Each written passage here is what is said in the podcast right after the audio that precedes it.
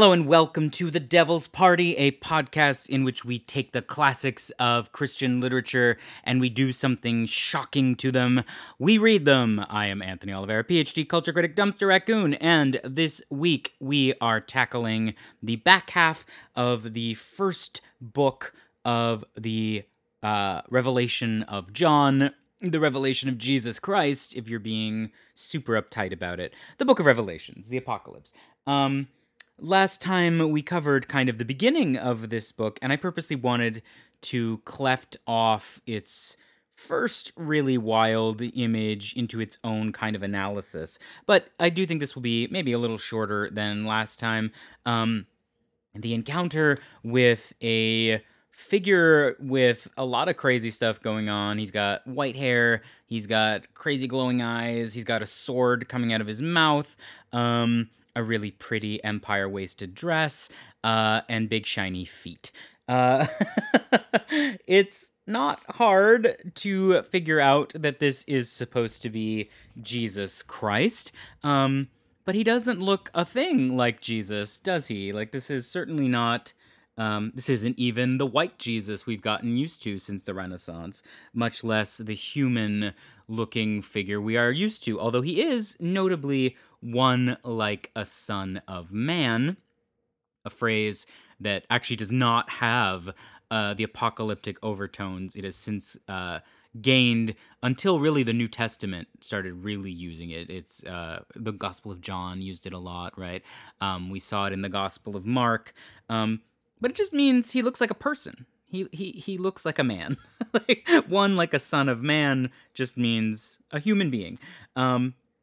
But the rest is pretty crazy, right? I tend to think of this as like it's Jesus with the Chaos Emeralds, right? It's supersonic Jesus. It's Super Mario when he's got the star in his hand, right? Let's just look at it. Then I turned to see whose voice it was that spoke to me, and on turning, I saw 7 golden lampstands. And in the midst of the lampstands, I saw one like a son of man. 7 golden lampstands. I warned you all that we're going to be dealing with a lot of 7 imagery in this. This is one we don't have to really figure out because it says in verse 20, as for the mystery of the 7 stars that you saw in my right hand and the 7 golden lampstands, the 7 stars are the angels of the 7 churches and the 7 lampstands are the 7 churches. So good old Jesus gives us what this one means. It hasn't stopped a lot of people from interpreting it. By the way, it's worth noting there that the word that is being rendered as angels is angelos. It is messengers. So there is a weird way that it's actually even more confusing.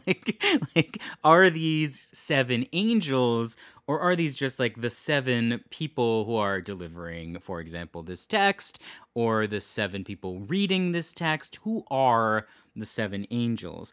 I talked last week about the... first of all, that there's no Trinity in the New Testament, but there's a lot of people very invested in carving out a Trinity in the New Testament, and some of the texts I read this week, particularly Catholic texts, try to make the 7 spirits into 7 aspects of the Holy Spirit. Like, that's because that's a good, you can see why they want to do that, right? Because like God the Father is in this scene, God the Son is in this scene. Is there a way to sort of really fudge the numbers to make the Holy Spirit be in this scene? And having it be seven dimensions of the Holy Spirit is some of the work I saw done when I was prepping this week. If you went through a confirmation, you probably learned about the 7 gifts of the Holy Spirit, and that's actually one of the ways that this particular cake has been cut. It reminds me, I've been watching a lot of Sailor Moon. It reminds me of, it reminds me of the legendary silver crystal that gets split into the 7 rainbow crystals. A little weird, but, you know, the Holy Spirit is weird. Like, let's not pretend. I don't mind if it turns into 7 aspects, sure. 7 golden lampstands. It's not hard to see. We talked before about how this is an incredibly Jewish text. It's not hard to see an echo of the menorah there, the menorah that is instructed by God to be placed in the space of the temple, right? I actually have it in front of me right here. Make a lampstand of pure gold, hammer out its base and shaft, and make its flower-like cups, buds and blossoms of one piece with them. Its branches are to extend from the sides of the lampstand, 3 on one side and 3 on the other. 3 cups shaped like almond flowers with buds and blossoms are to be on one branch, 3 on the next branch, etc., etc. Like, this is a specific part of the ritual service, part of the furniture of the worship space, right? And it was known to be kind of an icon of Judaism, even out to outsiders. For example, if you're ever in Rome, you can actually see the monument built by Domitian, who you'll remember is probably the living emperor at the time this is being written, the one who has a reputation for persecuting Christians. Domitian actually has a monument built for his brother Titus, who actually oversaw the destruction of the temple, which gives you some sense of what Domitian thought about the Jewish people who his brother had helped destroy the temple of. And if you go to that monument, you can actually see Titus smashing the menorah. Menorah just means lampstand. You might be thinking, wait, don't menorahs have 8 branches? That's actually a Hanukkiah. Menorah just means lampstand, so a Hanukkiah is a specific kind of menorah, if you didn't know that.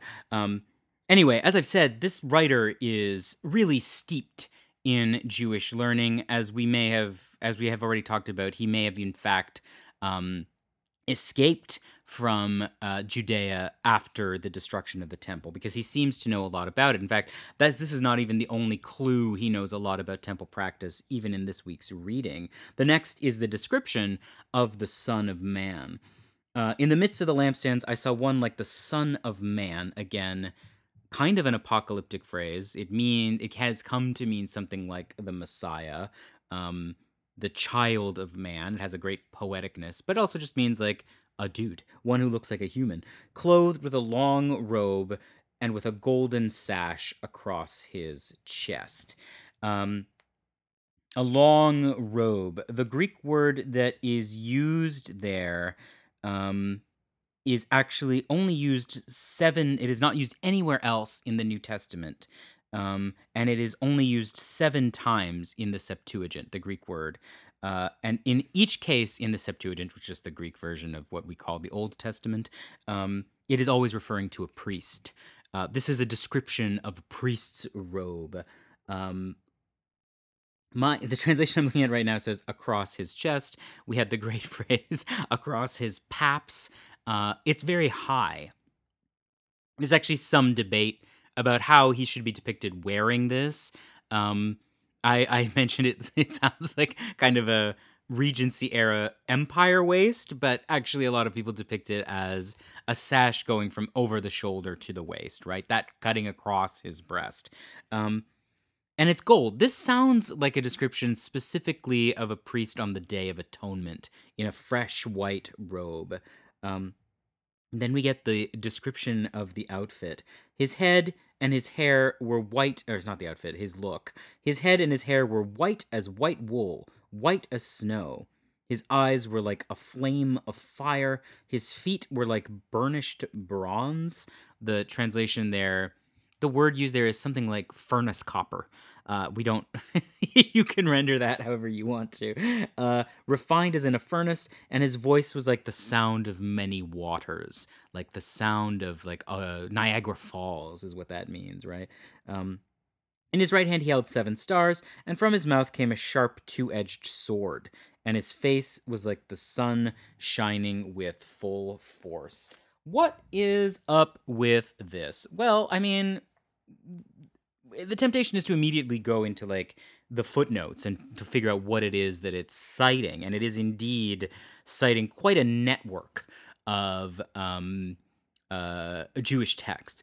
But without even doing that, we can kind of figure out like the point is power, right? The point is actually one of the great readers of this is J.R.R. Tolkien, right? It's a Gandalf the White situation. It is the being returned at full force. And there is a way, I was reading a commentary who was thinking about a passage I actually use in my own book. At the end of Lord of the Rings, Frodo sees Gandalf. And he says, I thought you were dead. I thought I was dead. Is everything sad going to become untrue? And there is kind of a way that's what this is doing, right? He says, the tip-off that this is Jesus is when he says, I am the one who was dead and am alive, right? It is clearly supposed to be Jesus, the one who has the keys of Hades, the one who has undone death. But the citation is decidedly not Christian. It is from the book principally of Daniel. It is also citing Zechariah. It is casually citing Isaiah with the sword in the mouth. Isaiah says that in the mouth of a prophet, the word of God is like a sword, right? That's an image. I mean, that's an easy poetic image to unpack, even if it is, as we must get used to when dealing with Revelations, something being both visually the craziest thing you've ever heard of, but poetically quite astute and lovely, I think.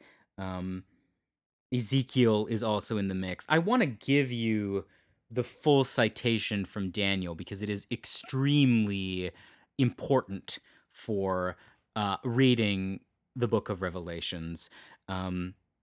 And it is, in fact, why I wanted to do this as a separate episode from last week. The book of Daniel is weird. It ostensibly tells the story of a Jewish kid. He seems kind of young at the beginning of the story.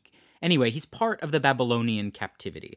If you don't know, Babylon conquers the kingdom of Judea in the south, and its strategy for effecting a genocide of that region is a cultural genocide. It takes captive the aristocratic class and makes them serve in the court of, here, the king Nebuchadnezzar. And Daniel serves in that court quite uncomfortably as his unwillingness to part with his Jewishness makes him the target of these persecutions. However, in the back half of the book of Daniel, a series of prophetic visions erupt into the text, almost certainly written at a much later date, as was, of course, the first half. But the second half seems to have been written under another persecution, this time the Greeks, much closer to the period, about 50 years-ish before Jesus' time, before the Romans roll in the aftermath of Alexander the Great's conquering of basically much of the Mediterranean basin and beyond.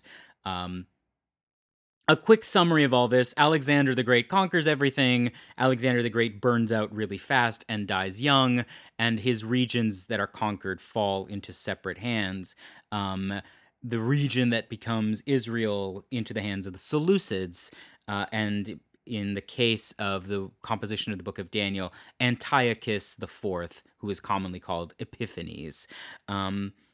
His reign is marked by, again, an attempt to erase Jewish culture and the popularity of that erasure. For example, people are somehow doing something that somehow reverses their circumcision, stuff like that.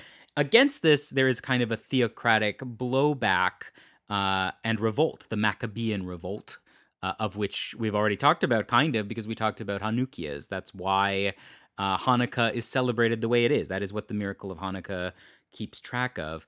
But into this are these prophetic visions written, put into the mouth, the memory of Daniel. Again, this is a strategy of a lot of apocalyptic texts.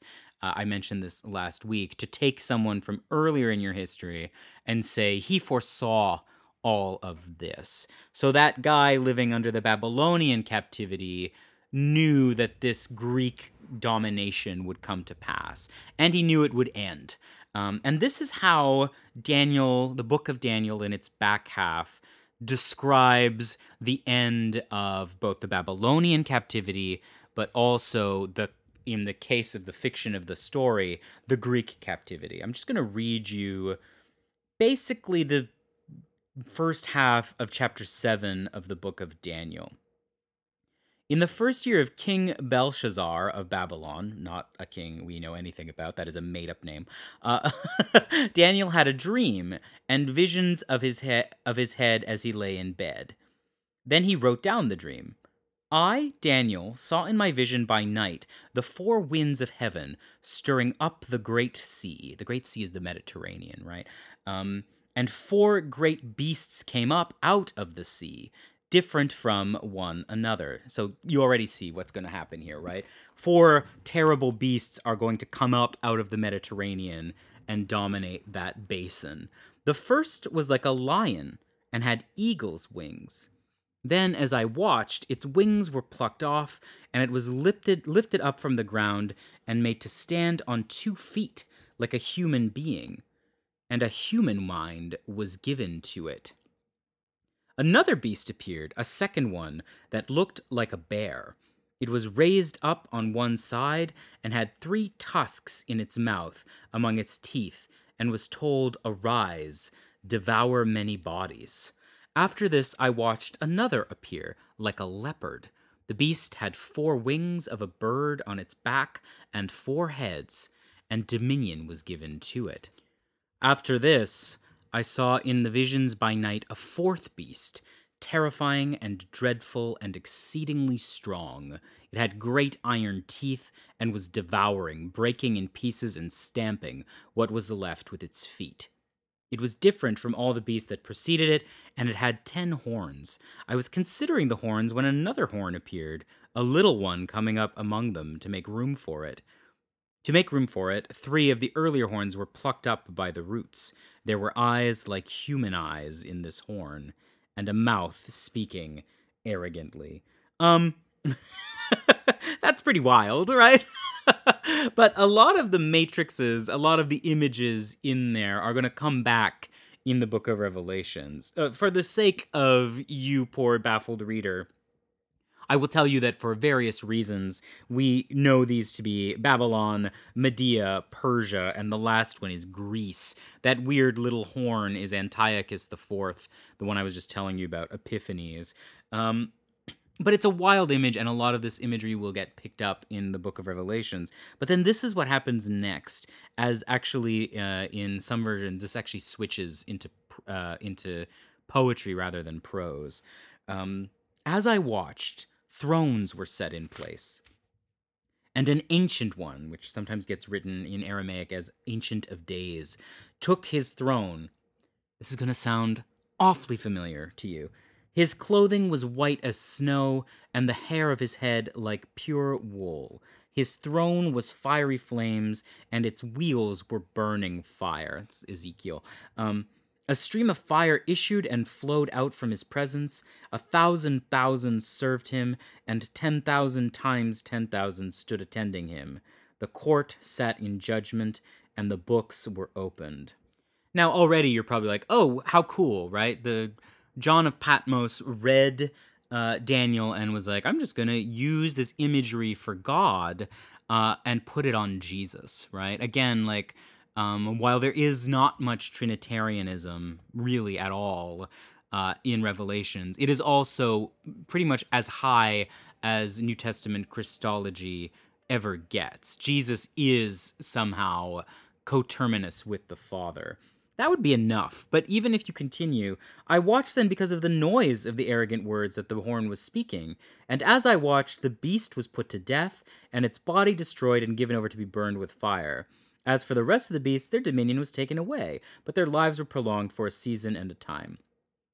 As I watched in the night visions, and here we get something like a prophecy of a Messiah, perhaps even the Maccabeans, right? I saw one like a human being, and I have a note here in Aramaic, one like a son of man, coming with the clouds of heaven. You may recognize that image from last week. I saw one coming with the clouds. And he came to the Ancient One and was presented before him. To him was given dominion and glory and kingship, that all peoples, nations, and languages should serve him.